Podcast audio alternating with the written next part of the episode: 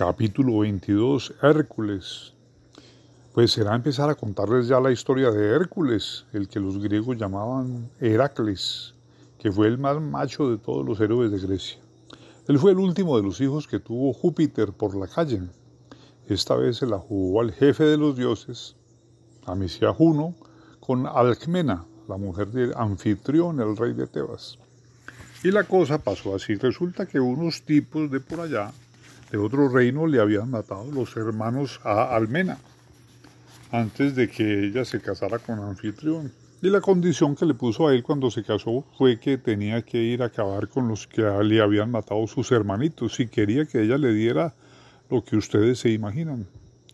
Y así fue, tuvo que salir él con su ejército para esa tierra y allá se quedó ahí, y ella se quedó ahí toda doncella esperando que él volviera.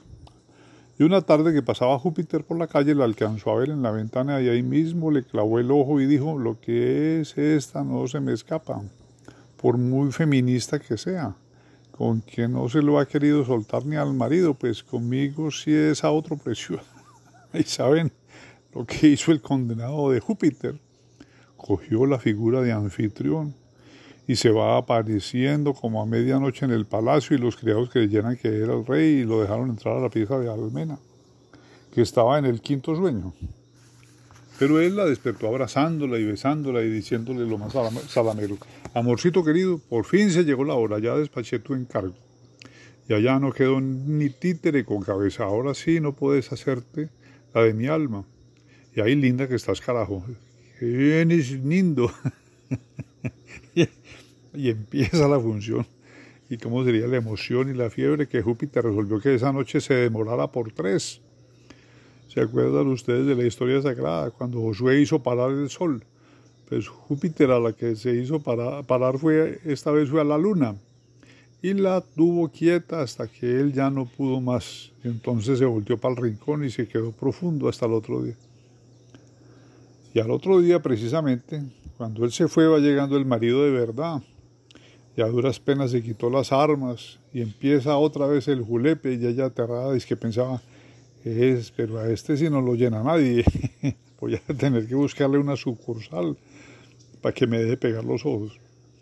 Y él la notaba como friona y empezó a maliciar y más cuando él le contó que había derrotado a los enemigos y ella le contestó, eso yo ya lo sabía, dormiste, dormite que es lo que has de hacer.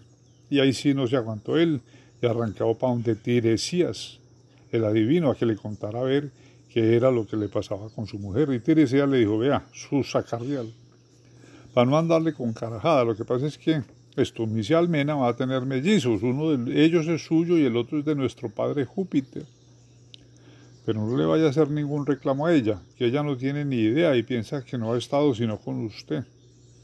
El anfitrión se puso feliz porque dice que había compartido a su mujer con el dios de los dioses y decía, estos sí son cachos, no como los que les ponen a los cabrones comunes y corrientes. pues al fin nacieron los muchachos.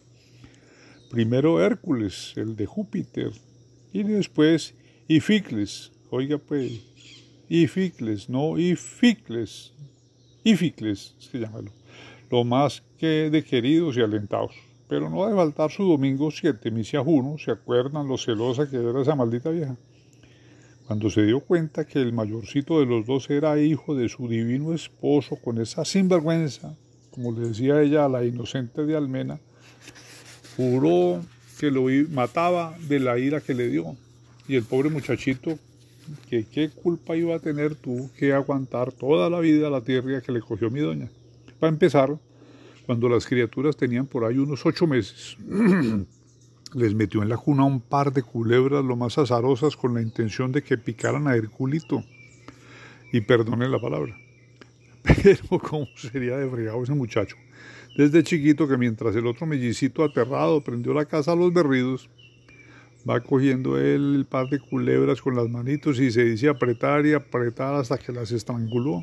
Mansito era que iba a ser yo creo, muchachos, que lo mejor es interrumpir aquí y luego seguimos con el muchacho ya criado, porque si me embarco a contarles las primeras aventuras de él, de pronto me tocan esa hijo de madre campana y a mí me da mucha ira que me interrumpan. Vamos a seguir con 23 Hércules. El muchacho Hércules fue creciendo muy macizo y muy macanudo y se fue volviendo un tangalón de más de dos metros de alto que se tenía que agachar para pasar la puerta.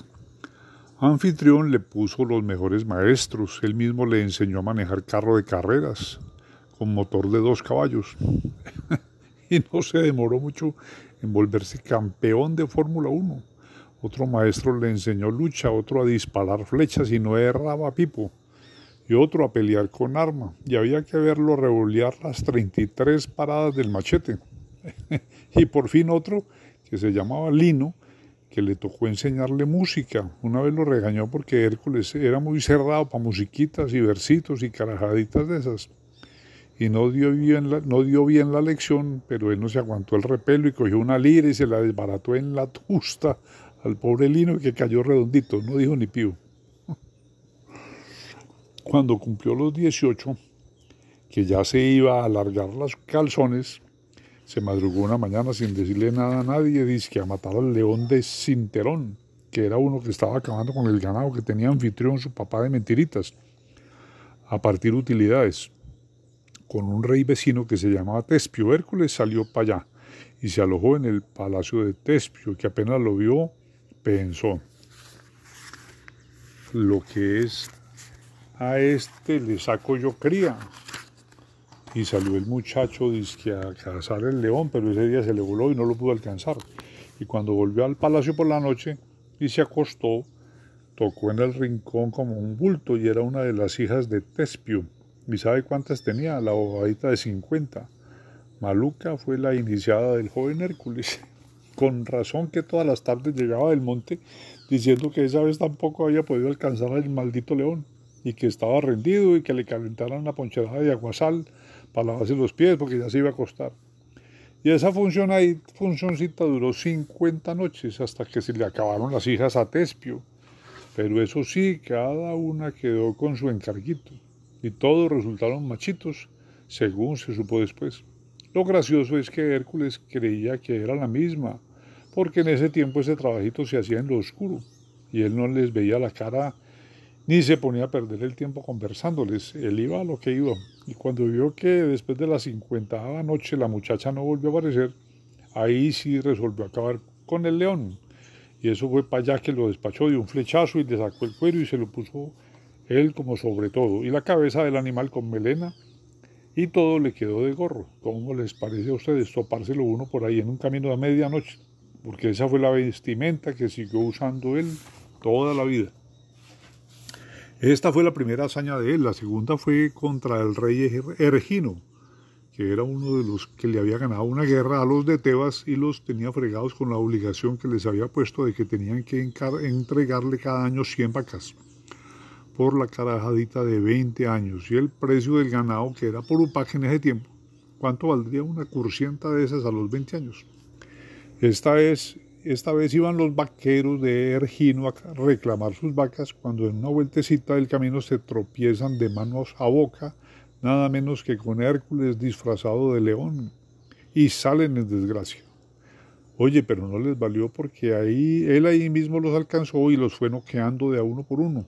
Y después, con mucha mañita, les cortó las orejas y las narices y las manos y se las colgó a cada uno del pescuezo con una cabulla y los mandó a que fueran a contarle a su rey que esas eran las vacas de ese año. Cuando llegaron donde Ergino se puso como una fiera y se fue a atacar a los de Tebas. Pero la diosa Minerva, hecha una Alexander High, para que vean que yo también leo periódicos, había aperado de armas a los de Tebas. Y con Hércules a la cabeza le salieron al encuentro y los volvieron ripio en tres patadas.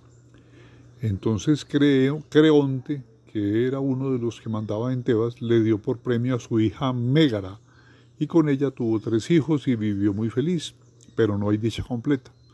¿Se acuerdan ustedes que Juno, la mujer de Júpiter, se la había velado a Hércules desde que nació por ser hijo de su marido? Pues apenas supo que estaba viviendo muy bueno y que no se cambiaba por nadie, saben lo que hizo la maldita vieja. Pues le corrió una teja y lo dejó loco. Y en ese estado va llegando una noche a la casa y sin más ni más coge a Megara y a los tres inocentes muchachitos que a los cuatro los adoraba y los mata con la espada. Y ahí mismo le volvió el juicio y cuando los vio tirados en un charco de sangre, campana, pelota y flor,